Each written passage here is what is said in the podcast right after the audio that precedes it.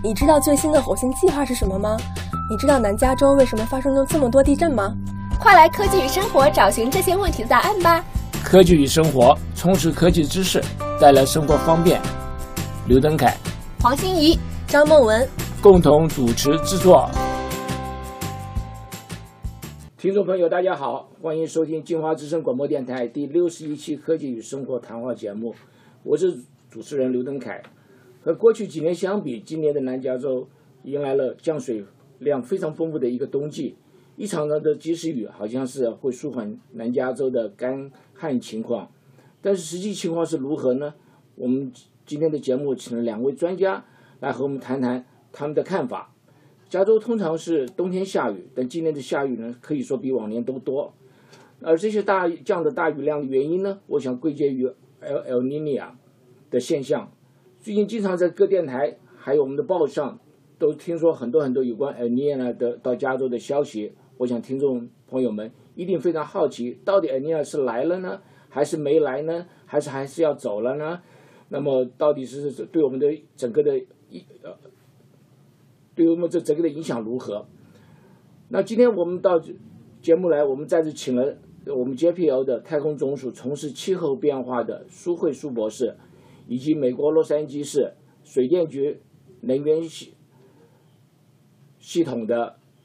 呃项目经理严丽萍博士来为我们介绍有关 El Niño 的具体情形，还有的有关这个 El Niño 大雨以后呢，有什么什么这个呃大的这个呃防卫措施。所以我就非常感谢两位到来，两位可以说是常客了，我们这个是老朋友了啊。所以今天我们就很轻松可以来谈谈这个一些比较严肃的问题。我想先请两位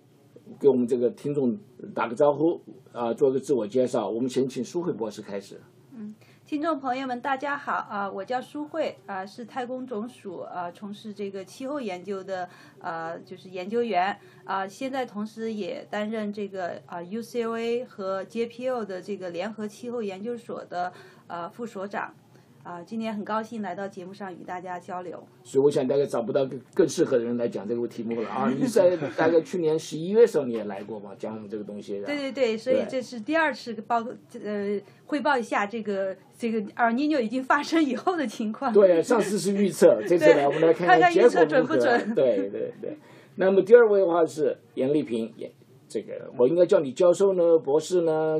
要怎么称呼你？你什么你什么都做，是吧？对，谢谢谢谢啊！呃，听众大家好，呃，跟大家拜个晚年啊，祝大家猴年吉祥啊，开心快乐啊！我姓严，叫严丽萍啊，现在是在洛杉矶市水电局工作。我的专长呢是土木工程里面的啊岩土与地震工程。对，这上次我记得您来给我们讲水，尤其讲地震，对不对？所以都在您的这个范围之内。是的。节目播出的过程当中，欢迎各位听众一起参与我们的讨论。我们的热线电话是六二六四六二零七七七，六二六四六二零七七七。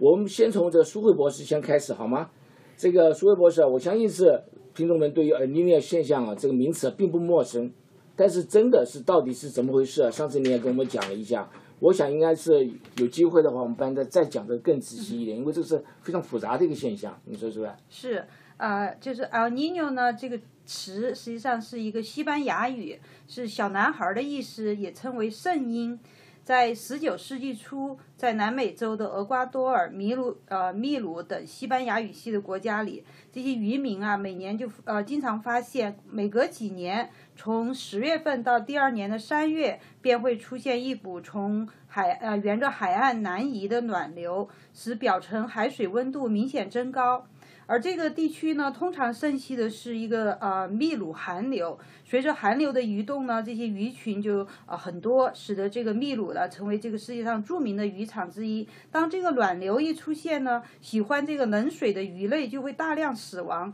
使渔民们啊遭受灭顶之灾。由于这种现象最严重的时候，通常是出现在圣诞节的前后。由于遭受了天灾又无可奈何，这些渔民吧就把这个现象归结为这是上帝之子，所以叫圣婴。在科学上呢，奥尼诺指的是太平洋东部和中部的热带海洋的海水异常的增呃升高，使得这个全球的气候都发生异常。苏博士，我想请问你一下，你讲这个有关太平洋的东部啦、中部啦，还西部啦，你可不可以帮我们这个地理课啊稍微上一下？啊，是 假设假设你想象我们现在面前有一个地图啊、就是这个啊、从这个啊、这个太看到这个太平洋的中部吧，就是指的这个靠近这个日期变更线。我们坐飞机就有这种感觉，你一旦跨过这个日期变更线线以后，这个日期就要呃加一天或者减一天。那在哪里呢？那个就是在呃，就是说给大家一个比较具体的印象，就是靠近美国的这个太平洋，呃，靠靠近美国的这个夏威夷。哦我们的夏威夷就是在呃靠近这个日期变更线的地方，它还是在日期变更线的东部，所以在这部分在整个太平洋中间是属于中间，所以我们叫太平洋中部。也就是这个换换日期，就是那根线。对对对，就是一旦跨过那个线就会换日期。然后西部呢，就是指的这个啊、呃靠近亚洲，呃，主要是在这个呃印度尼西亚那些群岛的地方，那个地方我们通常把它称为西太平洋。而呃就在我们这个加州的东呃加州的西海岸靠，呃然后南美洲，比如说秘鲁这些的那个西海岸呢，这个就是太平洋的东部。哦，所以是有有有夏威夷为主，那么就是靠近，可以说是靠近这个赤道了，对不对？对对对然后这个夏威夷的东边，那么就太平洋的整个整个的东边。嗯。太呃夏呃夏威夷的西边，那就是太平洋的西边了。对对对不对？对那就比较清楚了。嗯。那你刚刚讲说是这个我们这 El Nino 到底是这个到底是怎么发生的？那么就是说这个这个你刚刚说的这个软流啊，嗯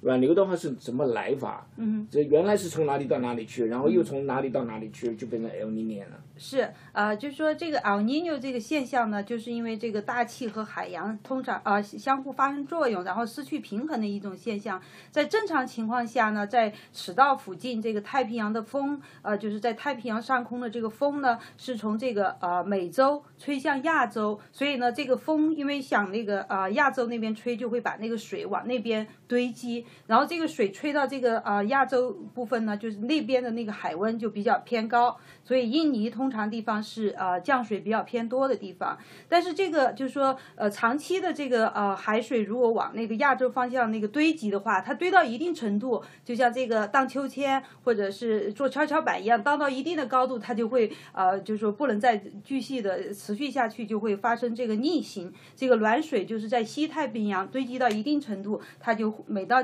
两到七年就会发生一个逆行，所以这个暖流呢就从亚洲流向美洲，就会使得东太平洋的海温增高，那秘鲁寒流就被暖流取代了。嗯为什么水就压力就堆堆高了以后温度就会上升呢？对，你可以想象，就是说这个是相当于压力增高，然后这个会海哦海温就就增高了对对，嗯，然后增高以后一段时间呢，它就不能够再高了。那个是不是海面也会增高？对，是吧对？然后一段嗯时间以后就不能增高了，它必须从呃到别的地方去，对吧？对，就是高的地方就会就就说呃流往那个低的地方流，所以这个暖水就会往我们这个呃东太平洋流，这样我们这边的海温就会增高。哦，这样子的话看起来应该就是一个很自然的现象嘛，对吧？嗯你这个一个温度高了，你必须要想办法平衡下来。对对对平衡下来，你必须往往往往嗯往东往走，对不对？然后东往走那，那么后来那这个就声音现象就发生了啊。是是。那这个声音现象发生的时候呢，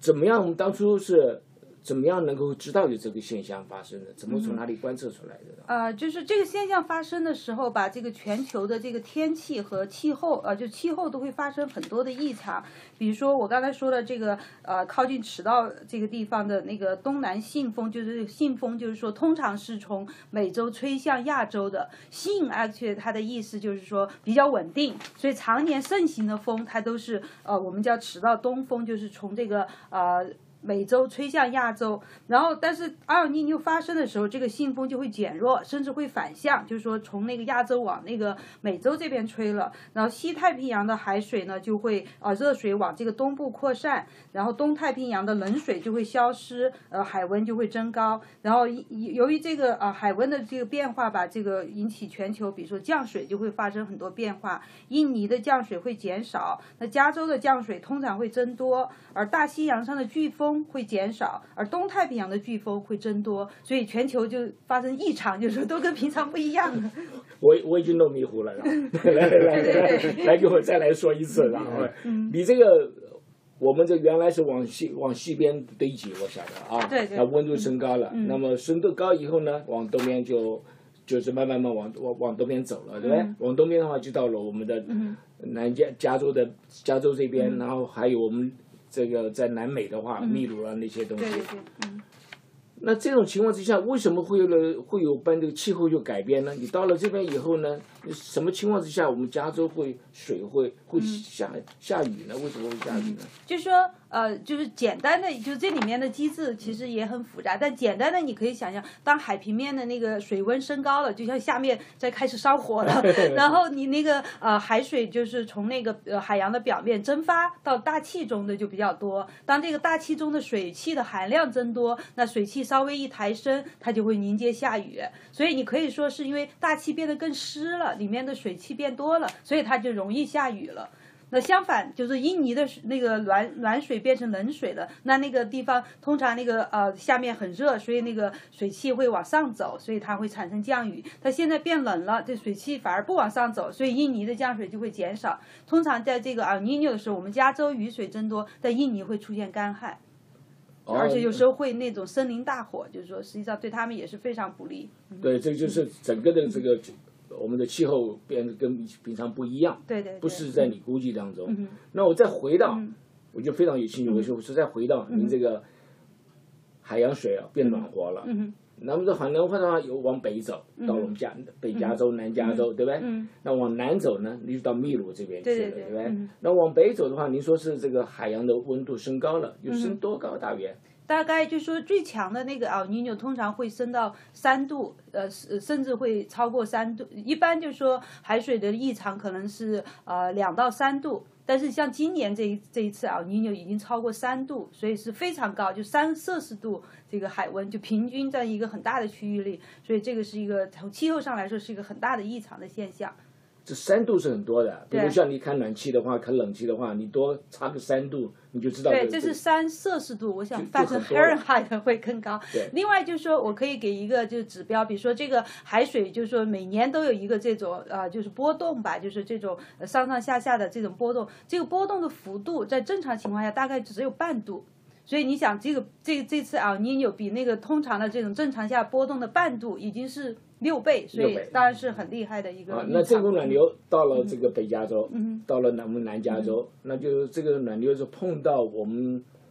北边的这个冷空气，对不对？对对对。那么它就开始降降雨，是不是这样子的？呃，就是说可以简单的想，可以是这样，但是呢，就是说这是一个比较，因为我们说的这个异常，比如说是在一个季节。啊，三个月的一个平均，那它不是说每天都会有暖空气碰到热空气，所以不是每天都下雨，这中间还有很多就是短期的这种天气现象，这空气来来回回就是说 发生不同的那个运动，所以就是说每一天也不是说天天都会下雨，就是这样。对，那这个应该是非常复杂的一个一个现象，对不对？对。那我刚刚想就想到了，说是这个，你没有讲说太平洋飓风会增加，为什么飓风会增加呢？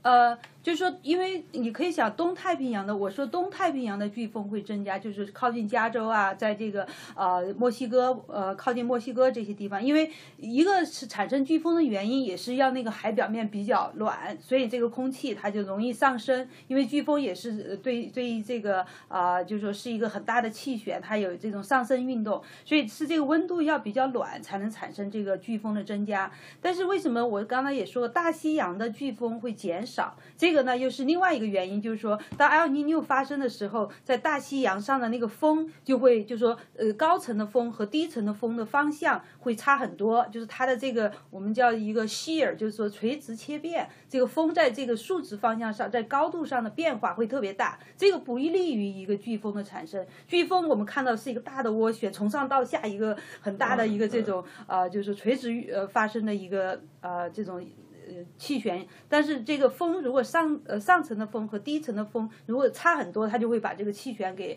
破坏了，这样反而是不容易产生飓风。所以大太大西洋上的飓风会减少，但东太平洋的飓风会增加。那就是这个台风会增加了，会不会？对对对，这个台风也是会增加。嗯，那你讲的是这个头头是道。这个，但是后面理论的话，这个我想是非常非常的非常复杂的理论在后面。那一般来讲，我们这个气候预测啊，我们说是这个科技的进步，对吧？电脑的进步等等等等，很很多人的进步，所以我们现在可呃对于气候的预测可以说比较精确了，嗯当时还是非非常困难的。嗯但是 El Nino 已经是每每一年都是呃就是一定的在这里就五年呐、三年呢就发生一次。嗯那我们这个科学家怎么会找出这个现象来？嗯除了渔民知道发现当初的鱼啊、嗯这个死死亡以外，那到底从这个怎么样的观测，从您的科学家的角度来呢、测量方面，我们怎么测量出来的？嗯，这个我就要提到我们 JPL，就是这个呃太空总署的这个空气喷气实验室，因为我们对这个呃埃尔尼诺现象的这个监测和预报，就是可以说起到一个非常重要的作用。就是这个我刚才提到这个海水温度的变化和它，同时呢，它也是那个海洋表面的那个高度的会变化。然后我们有一个叫呃叫高度仪，这个嗯就是一个卫星，呃，从最初是从九十年代就开始发射，现在已经有了呃大概第四期，就是说这个卫星现在叫 Jason，最初的一个卫星叫呃 Topex Poseidon，就是说 Poseidon 就是希腊这个神话里面那个波塞冬，就是海神的意思，所以最初的这个卫星一九九二年发射的时候就是海神，所以相当于从天上我们可以来监测我们的海洋，就是它是一个高度仪，就是啊、呃通过发射一个呃雷达的那个呃就是回波，然后看它的那个回波到就呃这个呃卫星接受的时间，可以看这个海洋高度的变化。当这个阿尔尼诺发生的时候，它这个海洋的标高度会发生异常，所以我们可以在卫星上测到这种异常，所以就可以有一个直接的观测。嗯，这个挺神奇的。这个通常的卫星的话，我不晓得你你知道通常卫星高度在哪里？大概是七百公里左右，大概是对高的，这个呃就是这我刚才说这个高度仪这个序列大概在一千三百公里，一千三百公里，左右。那一。千三百多嗯公里左右的高度，你一个人造卫星在我们头上，嗯一天。呃，二十四小时，呃，一个礼拜七天，一嗯年三百六十五天，无眠无休的替我们在测量这个呃有关海洋的高度，对不对？对对对它能够测量有精确大约在哪里？呃，就是现在就是正在天上飞的一个叫 Jason Three，就刚刚我说的第四期的这个卫星，它测量的精度，它可以看到这个海洋高度呃这个变化的异常大概是二点五厘米。就是大概一寸，一寸对，就是在高度一千三百公里以上的太空上，我们能看到这个海洋表面有大概一英寸的这个变化，我们都能测到。就根据这个，我们可以看到这个海洋，就是说不同地方的这个高度异常。嗯，哦，这个一英寸的话，如果我的食指啊，我的指食指这个关节就是一寸，差不多一寸。对对对就每个人这个食指关节大约都一寸，呀所以这么高，你可以看到这么这么仔细的东西，对。这很神奇啊。是是，我觉得这是这个呃技术上的一个，就是说嗯非常杰出的成就吧。嗯对，那这个我我知道这个 Jason 的话，是是不是美国跟其他的国家一起合作，还是就是美国的？呃，这个是美国，就是包括 NASA 啊、和那个主要是那个 French。就是法国法国的空间局的一个合作。现在因为它是呃一个长期的观测，所以美国的海洋大气局和呃这个 NASA 都是共同参与这个项目，跟欧洲的那个呃就是说它整个那个空间总署也有一个合作。那你知道有其他国家也做吗？啊、还是现在主要就是美国和欧洲嗯，嗯哼。OK，、所以这个是真的是很很很不错，就是这样子靠着海洋的温度、海洋的高度，那你就发现了这个我们所 El Nino 的的现象。对那从那里的话，那你以后每一年都可以很精确的，对不对？来测测量这个到底是什么样子。嗯那我们这个，我们回到，回到我们南加州啊，讲这个水的东西啊。嗯那么我们也知道，这个去年呢、前年啊，这个干旱的情形啊是非常非常严重的，嗯对不对？那么 El Nino 到了这边的话，下了雨，那到底是不是对我们这个干旱有什么缓有什么这个说缓解呢？就是舒缓一点呢？那今年加州降水的情形如何？你可不可以给我们说说明一下？对，我觉得就是在去年夏天的时候，大家就预测这个啊冬冬天会是一个非常强的那个阿尔尼诺尼尼诺尼诺年，所以呢，对这个冬天可能是充满了希望，因为觉得这个加州已经持续的五年干旱了。然后从就是说我现在掌握的一些数据来看呢，比如说到了一月份，实际上就是加州的总的降水量还是比比通正常情况是要多的，但是呢，在不同的地方，它这个啊、就是说呃真正的降水的量是非常不一样，就是说跟往往年那种很强的奥尔尼诺不一样呢，这一次的奥尔尼诺它主要的这个降水的都是在加州的中部。就是说南加州和北加，比如说旧金山和洛杉矶，实际上没有接到很多雨，所以我们没有直接受惠。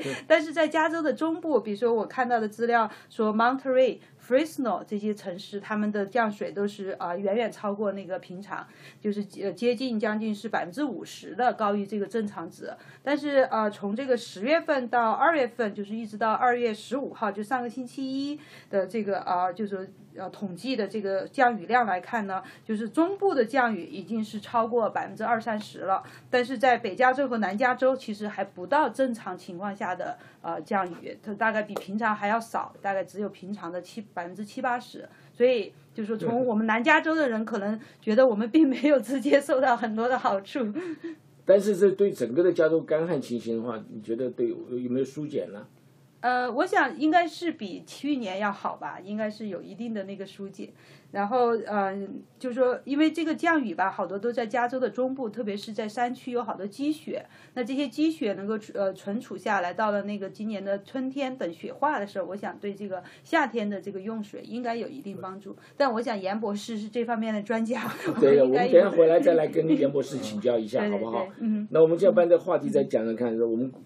以前、过去、过去、现在，这个呃，尼尔是不是已经到了高峰呢？我们现在是现在是二月嘛，对不对？对对对。要到什么时候的话，你这可能就是说。这个下雨的机会越来越少了，我们就算是这个段时间就过去了。嗯，现在是对降雨的预测呢，是说这一个月，因为星期三我们星期三、星期四下过一阵子雨，但是这个二整个二月份，按照就是所有的这个国家气象局的预报就没有雨了，所以非常对不起。但是到了三月份啊，就现在根据这些很多的模式的这种集合预报来看，三月份的雨会比正常年多。所以我们还是有一点希望，说这个三月会不会带来更多的降雨？但是这个埃尔尼诺就是说海温的这个异常呢，从现在开始已经在逐渐减弱，就没有升，没有继续增高，而且已经在开始减弱。按照这个大部分模式的预测，到了四五月，特别是到六月份，大概这个阿尔尼诺现象就会消失了，就会对，就是这个海温就会趋近正常。而且呢，如果这个模式就是说大概更长期的预报是可信的话，到今年的冬天就会变成一个反的。埃尔尼诺，我们叫做纳尼娜，就是不是小男孩就会变成小女孩，那个海温就会偏冷，实际上对我们也是非常不利的。小女孩的脾气更更差了。那这种情况的话，这个等于这个这是一个很好的机会，但是我们并并没有收益非常非常多，对不对？对。那在下次再来就是什么时候了？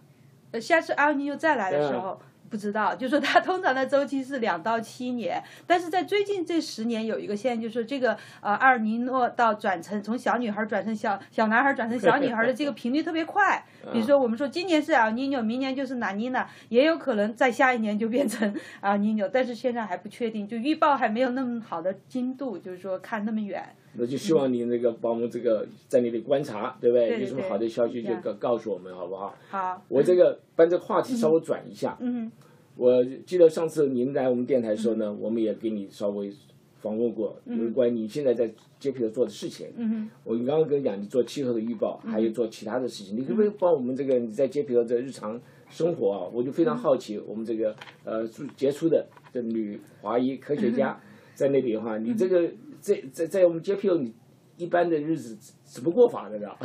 呃，可以说非常忙，但是呢，我想我不是真正做这个管理的，主要还是做业务，就是做研究。所以主要的工作就是说写文章，一个是呃分析数据，我们这个卫星有很多的数据，所以我们要把它拿来分析。另外呢，我们就刚才我提到也有预报，预报都是依靠这个数字模式，所以我们也要运行自己的模式，比如说把这种采集到的数据输到这个模式里面，然后让模式去运行，就可以预测将来。呃，三个月啊，六个月的这个降水，或者是啊这个呃温度的变化，所以我们也有，就是说有一个团队，就是说也有人在运行模式，也有在分析这个资料。另外就是说，在这个 JPO 工作的另外一个特点就是说，不断的要去申请新的经费，因为现在拿着钱在做事情，然后想到明年可能没钱了，所以赶快一定要花一部分时间去写，像那个 NASA 去申请更多的经费，所以每天还是。很有压力。那我也知道，你你你的女儿最近才到加州理工学院去念书了。我相信这个整个的家庭、整个事业都都非常成功。我等一下再回来再访问你一下，希望你能够休息一下，嗯然后我们再讨论。等一下看看你什么对于我们的年轻的女士们、对于学生们有什么这个想法，有什么可以鼓励他们的地方，好不好？我等下回来再来跟你请教这个问题，好啊。我们现在先请两位稍微休息一下，呃，暂时休息一下，我马上就回来。您现在收听的。呃，到的是金华之声科技与生活呃谈话节目。本节目合作伙伴为南加州环保协会。南加州环保协会让南加州华人环保精英和你共创美好的未来。那么他们的有二一二零一六年年会呢，即将在二月二十八号晚上六点在钻石八社区中心举行，欢迎各界踊跃参加。南加州环保协会的。网址是 www.sccaepa.org，我再念一次 sccaepa.org。我想你们就用中文呢，也可以去找这个南加州华人环保协会，那你就可以找到。今天的节目非常非常丰富，希望大家都能够来参与这个啊年会，是在二月二十八号晚上六点钟。我们今天。请来的是 JPL 总署太空总署从事气候变化的苏慧苏博士，以及美国洛杉矶市水电局能源系统的工程师严丽萍，来为我们介绍 El Nino 的具体情况。节目播出当中，希望欢迎您参与我们的讨论。我们的热线电话是六二六四六二零七七七，六二六四六二零七七七。下面让我们继续回到我们节目。啊，我是主持人刘登凯。那我们刚刚是非常感谢。苏慧苏博士为我们介绍了这么多有关 El Nino 形成的原因，还有对我们加州影响，以及对美国太空总署对 El Nino 的一些测量的方法等等。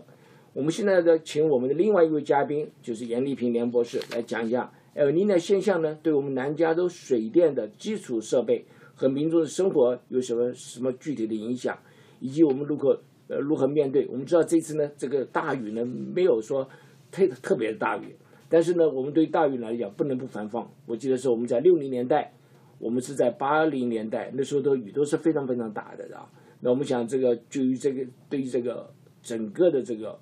水灾方面啊、防范方面的话，我们就请严博士来来替我们来讲解一下。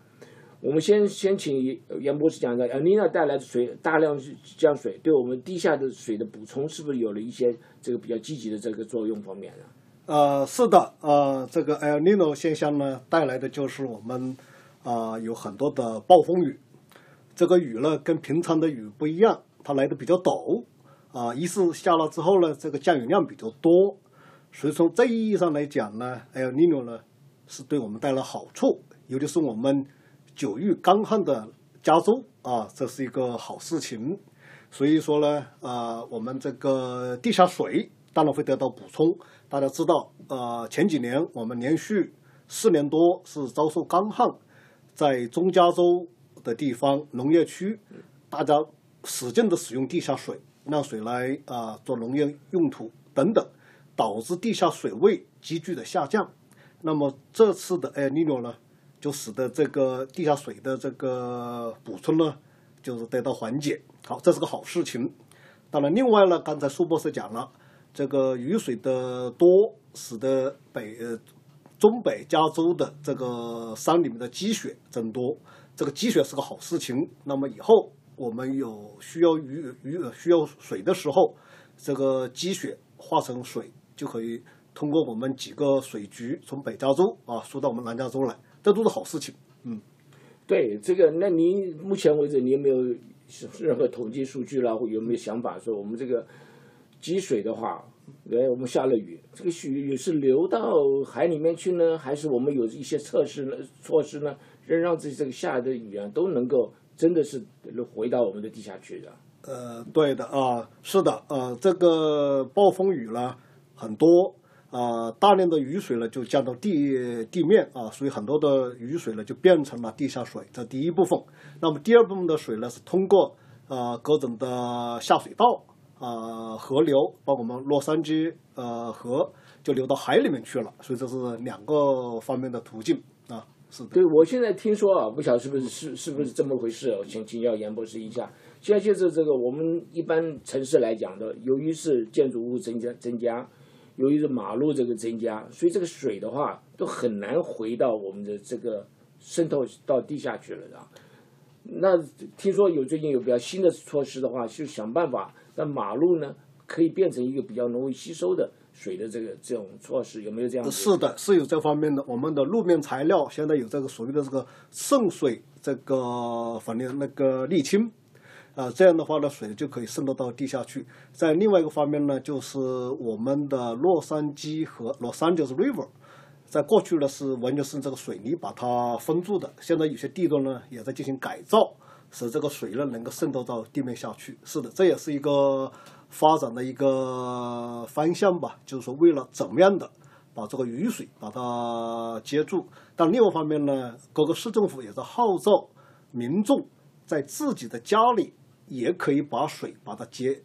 拿这个渗水的这个容器，把下的雨呢，把它呃储存下来。这怎么做法呢？以备以后用，那就是很多就是用那个容器，那个盆啊什么的，有这种啊，就放在外面，把它水接下来，然后就留着啊，等到不下雨的时候拿来浇花、浇草等等。当然，很多这个大批量的这个政府部门，那么它就更大的这个容器了。啊，来做这个储水的工作。我记得我没没有几年前我去德州 Texas，在 Dallas，他们有也是下很多水，有的时候的话就下了雨了以后呢，这路面就涨水，因为暴风雨也是非常大的，在尤其在德州那边暴风雨非常大。后来就发现呢，他们在公园里面啊就开始挖那个小池子，那么你这个水一大呢，那水呢就流到这个池子里面去。然后呢，到了夏天呢，他从那里面拿来浇公园的这个草地。那我们在加州有没有这样做？我们也有啊，这个是其实两个方面的体现啊。一个就是我们有好的那个叫做 basin 啊，这个就是把水呢，让它能够沉进到这个地下去，就是就是说它也是便于它渗透到地下。另一方面有讲的，就是有这种混凝土的这个水池。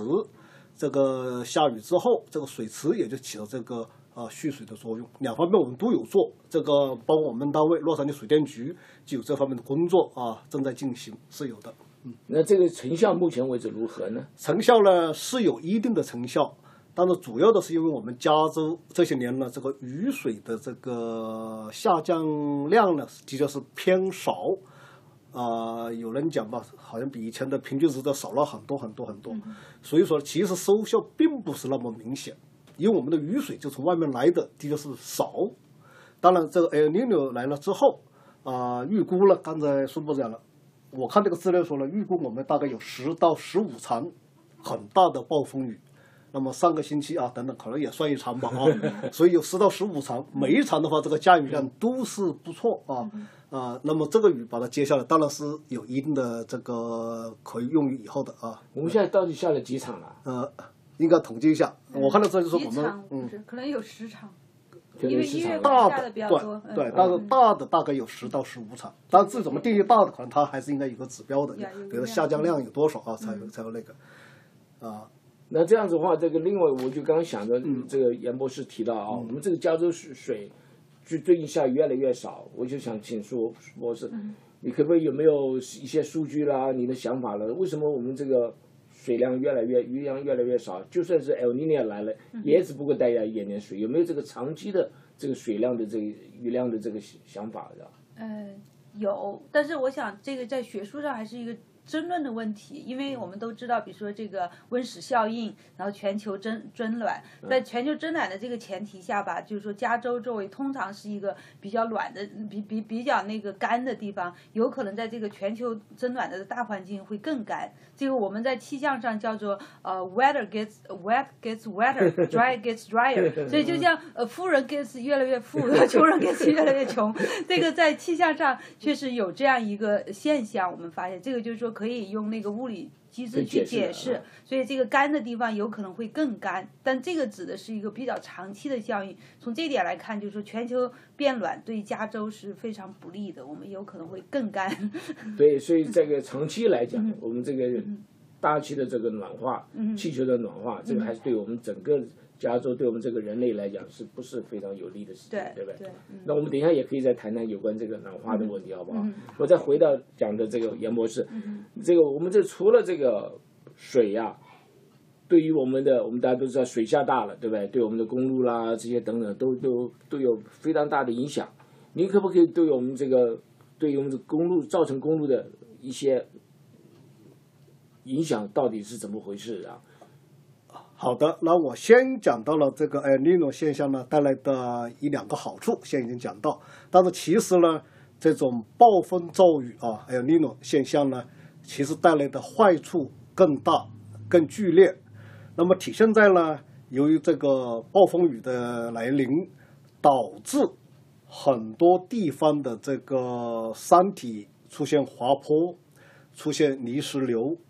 尤其是那些在过去几年遭遇到山火、这个野火，呃燃烧的地区，他们以前被烧过之后，那么就埃尔尼诺来了之后，就更容易造成呢这个所谓的浅层的这个滑坡跟泥石流现象。为什第为什么野火烧完以后就会有产生这些？因为这个一烧了之后，那个山坡的这个植被就早得到破坏了。你知道这个植被其实它起一个很好的作用的，一方面可以吸收水分啊，不下雨了可以吸收；另一方面呢，也可以起一个固定稳定的作用，相当于一个？就是像树根啦、草树啦根了对啊这些东西，这些东西烧掉之后，然后这个野火烧了啊，这个植被就死掉了，死掉之后这个根就没了，没了之后呢，由于在一直扑火呃扑灭火的当中呢，要要采取很多行动，所以很多山坡得到这个松动了，所以泥石那个呃尼诺来了之后呢，就导致更多的这个浅层的滑坡跟泥石流。好，这是第一个方面。那另外一方面呢，就很多这个山坡地带呢，有很多这种很碎石、碎土、这个碎片啊这些地方。那么这暴雨来了，容易导致这些东西滑移到山坡之下去，然后就堆积在某些地方。堆积在某地方呢，另外一个副作用什么呢？本来下雨了，这个山洪爆爆发，很多雨水要流到个山坡下面来，这地方堆积这个地方，后来就导致更多的局部的这个洪水灾害的发生，很多地方呢，呃，房屋一些设施就被这个雨水，由于它形成一个很大的一个洪洪水吧，就把它淹没了，所以这个是那么相应的很多的与我们日常生活相关的一些设施就会得到破坏。那么，比我比如说我所工作的这个水电系统，我们的电站啊，很多我们的电呢是从外面输进来的，要有这个输电的这个铁塔。这个铁塔呢，由于这样的一个泥石流也好，这个、滑坡也好，或者是这个洪水来了，往往把这个铁塔周边的这个基础的这个东西把它把它洗刷掉，导致很多的铁塔会产生这个倾斜跟沉降，所以可能在某一个暴风雨当中，有一大片的地方就会没有电的供应，所以这是一个很很很不好的一个事情。那么那水系统，啊、我们洛杉矶地区呢有很多的水库为我们提供这个水，那么这些水库呢又常常是在这个山坡地带，嗯，所以这个泥石流跟滑坡可能导致一些水库不能够正常的工作，这是第一。第二呢，也有可能导致很多水的质量啊引起的破坏啊。那么也许我们对这个水的处理要加大更多的力度，要花更多的代价才能得到可用的水。当然，在交通系统啊也是很糟糕的。那么很多道路，这个高速公路跟桥梁，由于这个山洪山洪的爆发，由于这个很多这个碎石碎土的这个堆积，导致很多的路面不平不嗯或者局部的这个呈现，导致高速公路上这个水的呃淤积啊水的堆积等等，使得交通堵塞，很多桥梁也有可能某一个基础得到局部的冲刷之后，基础出现问题等等等等，所以这个声音现象所带来的暴风雨，的确是跟我们日常生活相关的设施呢带来很多很坏的影响。那么我们必须要做好准备。当然，等一下我还会讲到这个对我们日常的家居生活对我们的家庭、我们的住的地方也会带来很多坏的这个后果。那一般来讲的话，像您做的呃工作地方，洛杉矶水电局采了采取哪些措施来补救这些影响？比如说在大的措施方面，他们去采采取了哪些措施？有的，我们其实我们单位在去年的十月份，就是在苏菲博士 预测之前吧，我们就开始准备了，因为我们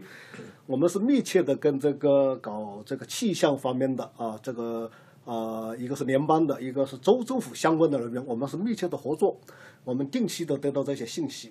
所以说呢，我们在去年十月底就开始进行培训，我们很多员工就跟这个气象方面的有一个机构吧啊，叫做叫做国家气象局，好像是他们专门派人来到我们洛杉矶市，嗯，来进行培训，来讲解这个适应现象的这个程度有多大，嗯，到底是分布又怎么样？啊、当然现在的实际情况跟当时所讲的还是有些出入，但是不管怎么样，我们第二是行动起来了，几个方面啊、第一就是我们这个呃电的系统呢，我们就是呢呃进对这个我们所有的这个供电的这个设施进行这个检查啊，我们派人去挨个的去照相、去录像、去看，如果出现问题，我们呢就是能够及时的得到弥补的，就比如说修补啊，把它加固等等，像水库啊等等吧，我们就进行加固。第二个呢，也是我们把它这个有个记录之后呢，万一以后出现那些破坏现象，我们知道是在哪个地方。再一个呢，由于这个联邦政府呢对这个抗击声音现象呢是有这个联邦补助的，但这个申请这个联邦补助呢，必须要有很好的这个证据，所以我们现在就把它录下来，等到以后出现破坏了，我们相应比较，我们可以告诉那个飞马，就是联邦联邦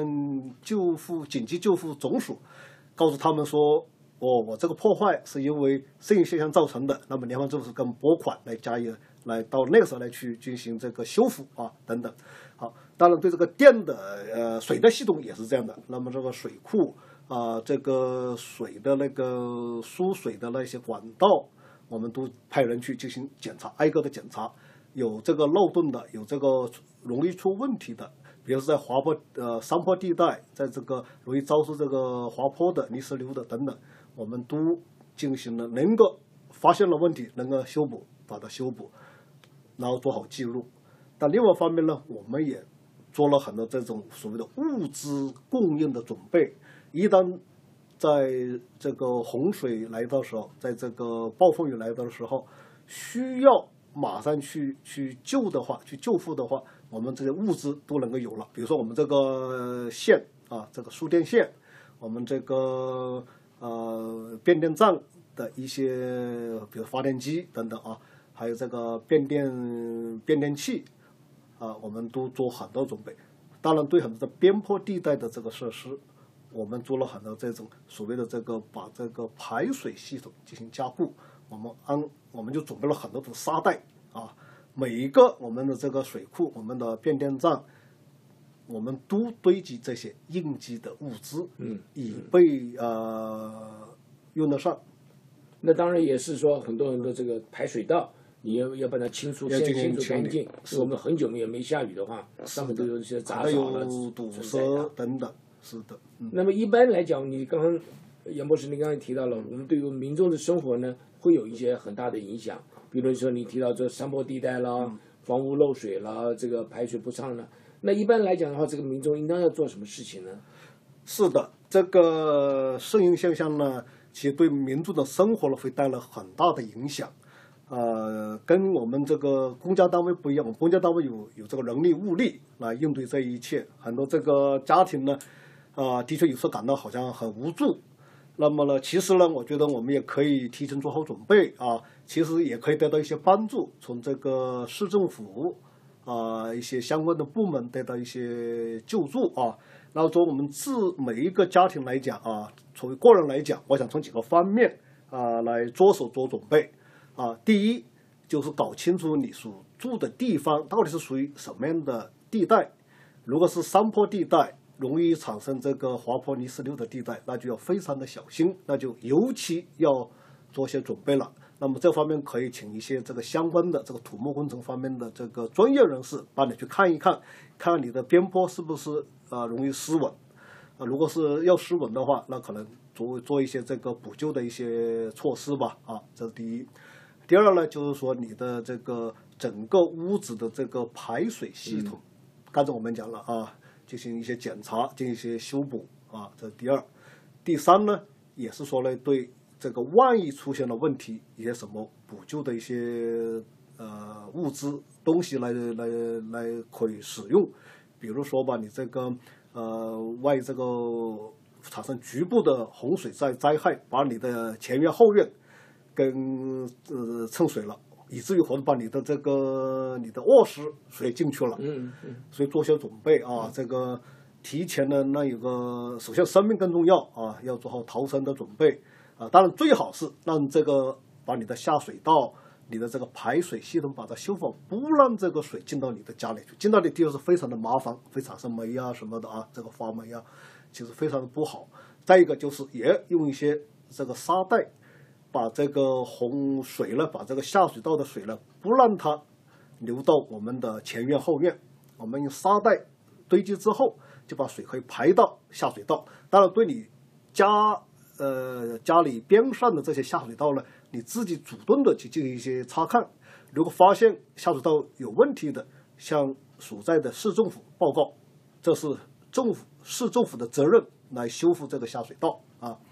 当然呢，另一方面就是准备很多的沙袋啊。我知道了很多城市呢会提供，比如像蒙特利公园市在去年的十二月份，我知道他们就号召大家可以得到每家可以得到很多袋的这个免费的这个沙袋。是在这个公园里面去领取，我想你可以询问一下你所在的城市啊，政府是不是有这样一个福利？当然，如果没有，也可以到一些店子去买，比如说 Home Depot 等等啊，可以买的。我觉得这样的一个花卉还是值得，因为刚才苏博士讲了啊，二月份、三月份还是有暴风雨来到的，还很提前做好准备。我们提前做好准备是值得的，防患于未然啊。对。那么，你看，我们这刚早期的时候也讲了，这个水啊，就是这个下雨，这污水都流到这个海里面去，是不是？很多都会流到海里面去。现在是说不定做的比较好一点，希望尽量少流到海里面去。那么这个海流到海里面去的话，会对我们的这个加州，因为我们加州海岸线非常长，对我们的负面上影。影响有哪些在海洋里面？呃，是的，呃，刚才已经讲到这个圣婴现象的暴风雨了，带来很多的这个灾害，啊，同时呢，啊，会带来很多的这环保的这个污染问题，啊，啊，大家知道，在暴风雨来临之后，这个雨水的这个一来之后，把它所遇到的东西都可以冲刷到我们的下水道里面去。这个下水道的水呢，是直接流到我们的海里去的啊。那么海的话，这个流下去之后，就会污染我们的海的水质，对我们的鱼类生物、海洋生物都带来很多坏的影响。嗯，所以呢，我们作为一个好的公民，我们应该有这一个环保的意识，就是说呢，我们家里面所存有的能够对环境带来影响的东西，我们把它把它。放在安全的、合适的地方，比如说吧，我们在这个后院这个除草啊用的这一些杀药的一些药剂等等，这个东西是有毒的。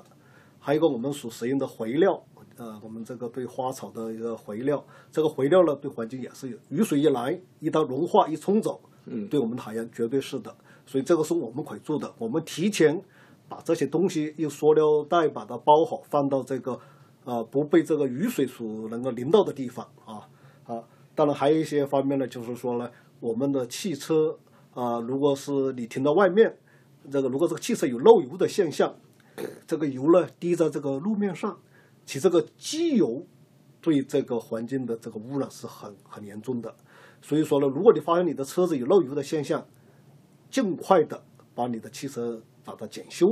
如果在街道边这个什么。出现了那个漏油滴的那个地方，尽量拿这个好的那个专门擦机油的那个布跟纸把它清除掉，要不然的话，雨水一来，水就把这个冲到下水道去了，就流到海里面去了。那么这个呃，对于埃尼诺来了之后呢，必定会带来一定程度的这个对海洋的这个污染。污染以后带来的一个直接的后果，就是近海的鱼很多鱼我们就不能吃了。所以，尤其是那些有钓鱼习惯的朋友，常常去去钓鱼。那么，在这些遭到污染这个海洋地带的地方呢，那些鱼的话，那就最好就不要吃。那么，其实呢，在很多地方有这方面的资讯可以得到。那我就我所知道的，呃，这个 Santa Monica，呃，就是 Santa Monica 海湾有一个专门的组织，叫做 Santa Monica 呃海湾委员会，就是叫做 Santa Monica Regional 呃 Bay Commission，他们有 website 有那个网页，你可以上网去查。他们会定期的发布这个 Santa Monica 这个海湾区的水质的情况，以及哪些鱼是不能吃的。在这个方面呢，其实因为因为我们我这个我们这个节目呢，这个环保协会是吧？对或者说是我们的一个协办单位，在呃环保协会有一个理事叫做王冠宇博士，嗯，他在这方面是专家啊。那么以后也许刘博士也可以请他来跟大家讲一讲，一定会啊一定会对对，那么这个网页可以查得到，你就直接查这个 Santa Monica Regional Bay Commission 是啊，就能查得到啊这方面的资讯。呀，这个事情非常好。您刚刚提到有个东西也是非常好，因为我们平常开车也没注意到，比如车子漏油了，因为车子旧了嘛，总是会滴一点油，就不太注意到的。但是来讲的话，刚刚听您说是这个东西的话，对我们整个的环境是非常非常呃不好的东西的，对吧？的，那我想苏博士跟这个呃呃这个杨博士都是属于你，我记得你们两个以前都是属于环保协会的是吧？对我都是环保协会的会员啊啊呃，参加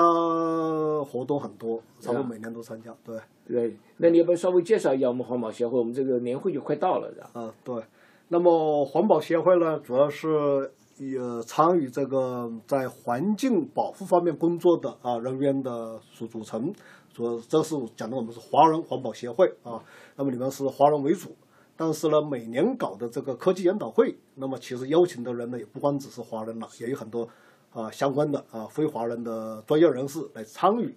那么环保协会呢，也做了一系列这个社区服务。那么他们的前会长啊、这个温秋山博士啊、曾经上这个一三零零电台，也来我们电台好几次了，也上过我们的电台，因为他也是我们中华科工学会的啊、对前会长啊。那么他也到这个十八电视台啊做些讲演。那么我们中华科工学会现在的啊会长荣岳博士，他也是环保协会的前会长，所以他也上了很多啊一三七零啊等等的话。那么这次的这个年会啊是在这个二月二十八号。那么我们会去参加，因为一个一方面是我们是这个会员，再一个呢也是我们南加中国科工学会。那么我是前会长啊，前理事长，我们也是来参与啊这个活动，我们大力支持会会有大力支持会参加。那么他有这个专题演讲，嗯。有这个文艺演出，是个他们高中的啊这个乐队啊演出，呃，当然还有他们新一届的呃理事会啊上任啊仪式，对，非常非常丰富，的，会很丰富的，嗯，对。而且是在呆萌坝啊，在呆萌坝也是很漂亮，而且很有意思是什么呢？今年呢，在开正式的这个晚宴之前，他们有一个去爬山的活动，就是爬那个开会的呃不远的这个钻石港上面的一个山啊，也在南门坝附近对吧啊，就就在那里，就在那个不远，而且有一个对那个很熟悉的一位人士吧，我们那个会员由他亲自带领啊，去去去去爬那个山，嗯。OK，那我想问问看，苏博士，你也是很做很多环保的工作，有没有？对我们做的是大气海洋，但是跟环境就是说密切相关的。对对对，我刚刚说是要想着跟您来讨论一下，我们在 JPL 虽然有很多很多接触的女性，但是好像是看起来人数还是不是那么多的。以你这个一个杰出的女性，在一个完全比较是科学化、呃科学的一个的范单位，尤其是在 JPL 都是以男性为主的。我不晓得您的这个感觉上是怎么样子？您这个在这一个高科技的里面环境里面，你觉得是我们这个女女同胞是不是应该可以多参与一点这方面的呢？对对对，我觉得就是说，在这个呃科技这个领域里，就是说女性还是偏少，嗯这个也有可能就是这种传统的观念，就是说女性还是更关注家庭，然后这个呃科技这方面吧，就是说呃可能就是说也是需要付出很多，所以我觉得实际上就是说呃从智力来说，我觉得呃女孩子应该一样可以跟男生一样来能够能够就从事这方面的工作，所以呢，但是有好多时候就是说，因为这个家庭的原因，是女性自己选择放弃了在这方面的追求，就是说呃偏重于更啊、就是说呃事业就是别的一些嗯呃就是说。啊、行业吧，但是我我是觉得，就是说，呃，作为这个女性科学家，在这个呃男士偏多的这个环境里，就是说 有好有坏，就是说，因为人好哪些，坏哪些呢？好好处，我觉得就是说，因为中国人总说物以稀为贵，所以因为你比较稀少，所以你就比较珍贵。这个也有时候你会得到一些呃特殊的照顾吧，可以说就是说呃，因为有时候毕竟，比如说美国要就是说这这个男女要平等，那有时候也会对女性就是说特别的呃优待平等一点对，但是呢，就是说呃，因为这个女性就是说承担着这种呃传统的这这个家庭和事业的这种两方面的一些啊一呃就是说负担吧，就是说你在这方面可能就是说要想在事业上也成功，确实是需要付出更多。就是坏处，就是说你也要更辛苦。那你当初怎么会选择像这样一个行业呢？嗯，对我来说，就是说，实际上是一个比较自然的选择，因为我们家就是气象世家，因为我父母都是做气象工作的，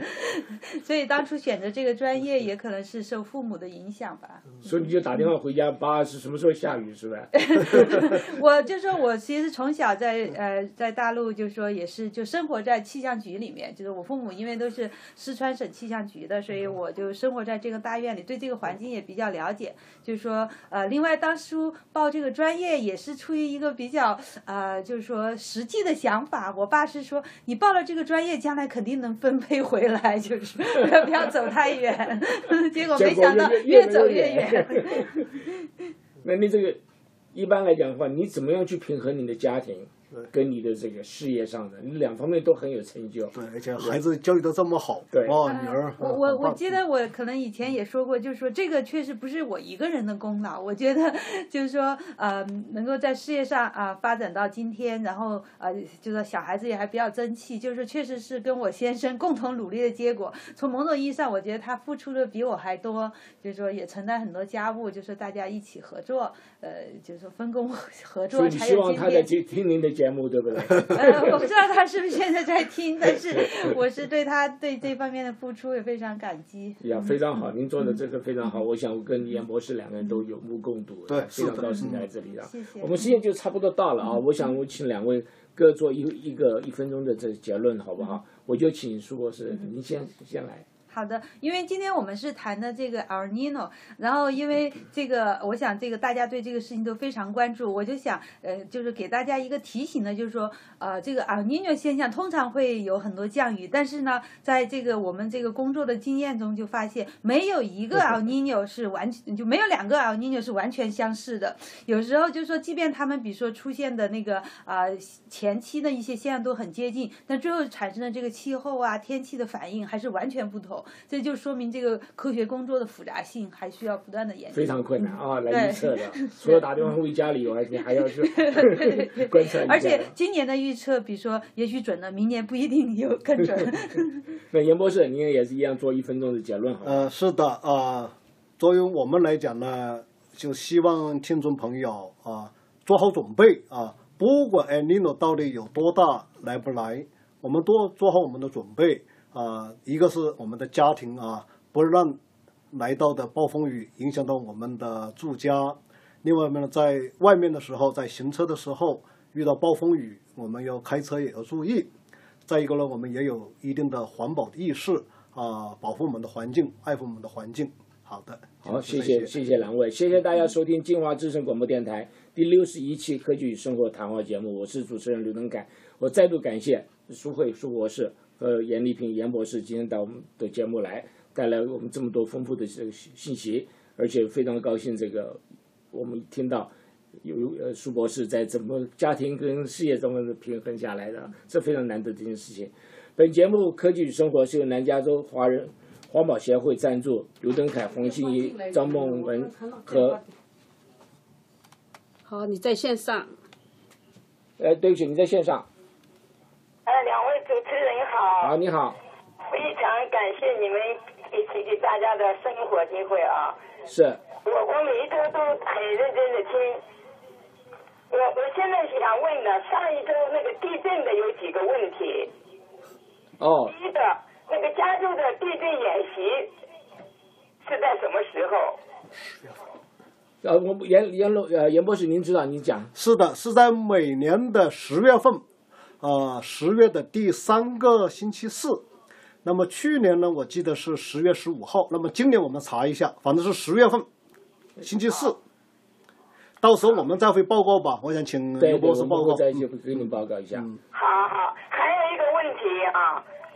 呃，上一次说的这个地震的问题，说政府已经呃。做这个围楼的调查，呃，加州嘛有两千七百栋的房屋围属于围楼，嗯，那同时你也说到每一个户人家自己可以有一个评估，这个评估的时候，我想应该有一个表格，有一个标准，这个表格应该在什么地方去？这个的话是要到网网网站上就有这个表表格的，嗯，每个市政府都会有这个的。嗯对。每个市政都每个市政都都不不太一样，一点点，你可能要跟看您在哪一个城市啊。好，还还有一个问题，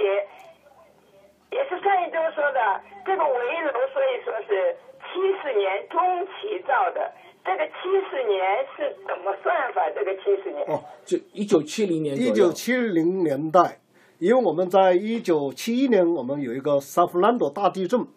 那个大地震呢。就是发现了我们很多的楼房有问题，所以那个是一个相当于里程碑的意义吧。所以那个是就是一九七零年代。哦，一一九七零年代所建的房屋。对，就会有一些问题，因为一九七一年之后，由于那么大的破坏，加州的法规呢，建筑法规做了一些改进。嗯。哦。好，谢谢你打电话进来。谢谢，谢谢，谢谢。再见。拜拜。好，我们再度感谢苏慧和丽萍到我们节目来，同时感谢金华之声，呃，李金平电台，呃，李俊台长和辛一祥女士的大力支持。下周六下午三点到四点，咱们再见。好，祝大家周末愉快，谢谢收听，再见。